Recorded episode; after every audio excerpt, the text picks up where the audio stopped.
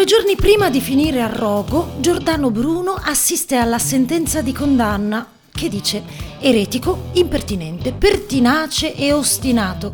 Sapete, mm, c'è una bella differenza tra la parola tenace e pertinace. Io sono Francesca Baraghini, benvenuti in Red Zone.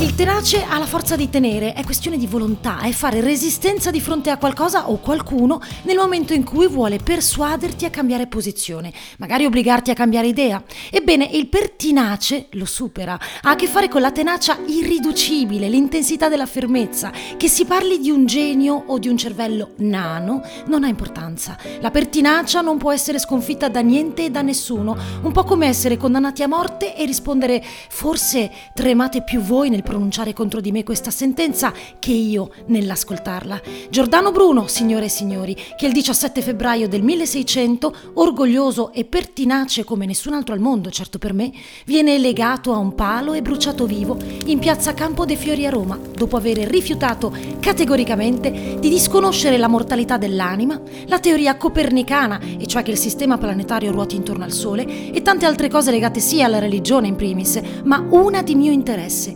l'infinità dell'universo. Filippo Bruno, che ha scelto il nome di Giordano, era certo di questo, l'esistenza di un universo infinito, effetto di un Dio infinito fatto di mondi infiniti. 1600-2021, 421 anni dopo, facciamo colazione sognando città su Marte, studiando a scuola la scienza, la teoria del Big Bang, la teoria dello stato stazionario, quella del multiverso, finito, ma in espansione a grande velocità, contro infinito, eterno, esplosioni, universi paralleli, radiazioni cosmiche spaziali di fondo.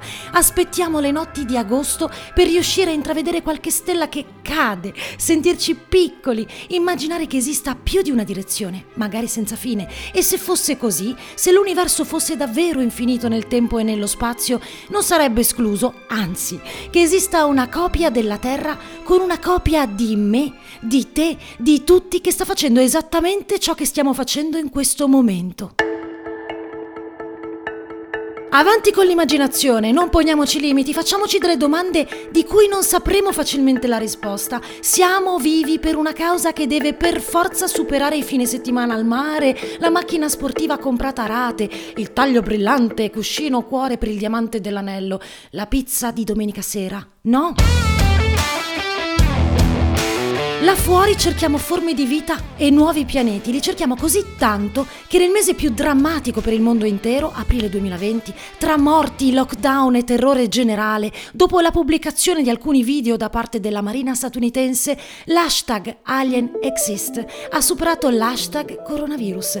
È un attimo. Tre video in bianco e nero che mostrano misteriosi oggetti in volo. Ad agosto, per decisione di Trump, il Pentagono crea una divisione per studiare gli UFO, una task force force ad hoc. Vuole capire meglio la natura e l'origine dei fenomeni che riguardano gli oggetti volanti non identificati. Li vuole catalogare e identificare. Cita la sicurezza nazionale. Qualche mese dopo, a dicembre, l'ex generale Haim Eshed, responsabile del programma di sicurezza spaziale di Israele dall'81 al 2010, proclama che il suo paese e gli Stati Uniti sono in relazione con una federazione galattica e che Trump lo sa. Parla di un accordo tra Stati Uniti e alieni di un contratto che darebbe il via libera a esperimenti, parole che Donald Trump non ha mai confermato ma non ha nemmeno mai smentito. Poi c'è anche chi ha ipotizzato forme di vita aliena condizionate dalla gravità eccessiva. È lo studio di un ricercatore che si chiama Mikhail Ipke. Un viaggio spaziale proveniente da superterre è difficile. Studio che inizia con una frase di Leibniz, ma sotto forma di domanda, cioè viviamo nel migliore dei mondi possibili? Certo è che viviamo in un mondo che ha tutto, ma che sta esaurendo le risorse. Le discussioni scientifiche attuali sulla composizione dell'atmosfera si concentrano sui cambiamenti nei cosiddetti gas ad effetto serra, tradotto riscaldamento globale. Le energie rinnovabili tra meno di 150 anni non esisteranno più. Petrolio, carbone, gas naturale, così come le fonti nucleari, uranio e plutonio, arrivano da risorse che hanno impiegato milioni e milioni di anni per formarsi. Noi, noi le abbiamo finite quasi in pochi secoli. Anche per questo cerchiamo pianeti da colonizzare. Secondo uno studio pubblicato dalla rivista Astrobiology, grazie alla collaborazione tra la Washington State University e l'Università Tecnica di Berlino, esistono mondi molto più che abitabili, ma super abitabili. Lo sono perché è presente acqua in forma liquida, ma anche perché hanno delle caratteristiche che riguardano temperatura, umidità, massa e dimensioni. Questi scienziati dicono che non basta che un pianeta sia come noi, deve essere più di noi per essere super abitabile.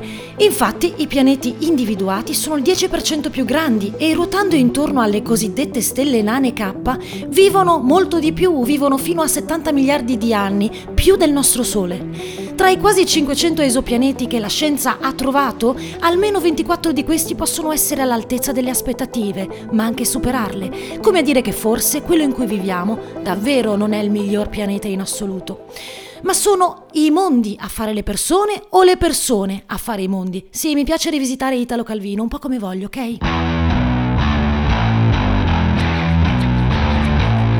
Qualche settimana fa Ecco che si trova un pianeta roccioso, molto caldo, ma meno di Venere, a 26 anni luce da qui. Orbita attorno alla nana rossa Gliese 486. Secondo la ricerca degli astronomi dell'Istituto Max Planck, potrebbe ospitare vita. Bellissimo, tanto quanto il ritorno dopo la sua cancellazione nel 2003 di un programma firmato BBC, Tomorrow's World, che qualche anno fa ha ospitato un lanciatissimo Stephen Hawking, fisico, visionario, un guru quando si cita la cosmologia moderna. Quel giorno, ripreso dalla stampa mondiale, lancia un piccolo allarme. Ci restano 100 anni prima dell'estinzione. Se non ci ucciderà il riscaldamento globale, la sovrappopolazione o le epidemie, sì, ha detto epidemie, lo farà una asteroide. La collisione con un asteroide ci lascerebbe in vita qualche giorno facendo poi collassare il sistema delle telecomunicazioni e noi insieme a lui. Alla domanda quale soluzione? La risposta di Hawking è stata netta, lasciare il pianeta Terra, raggiungere Gliese 832c, un pianeta considerato potenzialmente abitabile in cui secondo lui forse si trovano gli alieni che da sempre cerchiamo, sottolineando il fatto che un giorno, ha detto, forse riceveremo un segnale da un pianeta come Gliese 832c, ma dobbiamo stare attenti a rispondere. Beh, fossi loro, nonostante la bellezza della pertinacia, non sprecherei tempo così, almeno non con noi.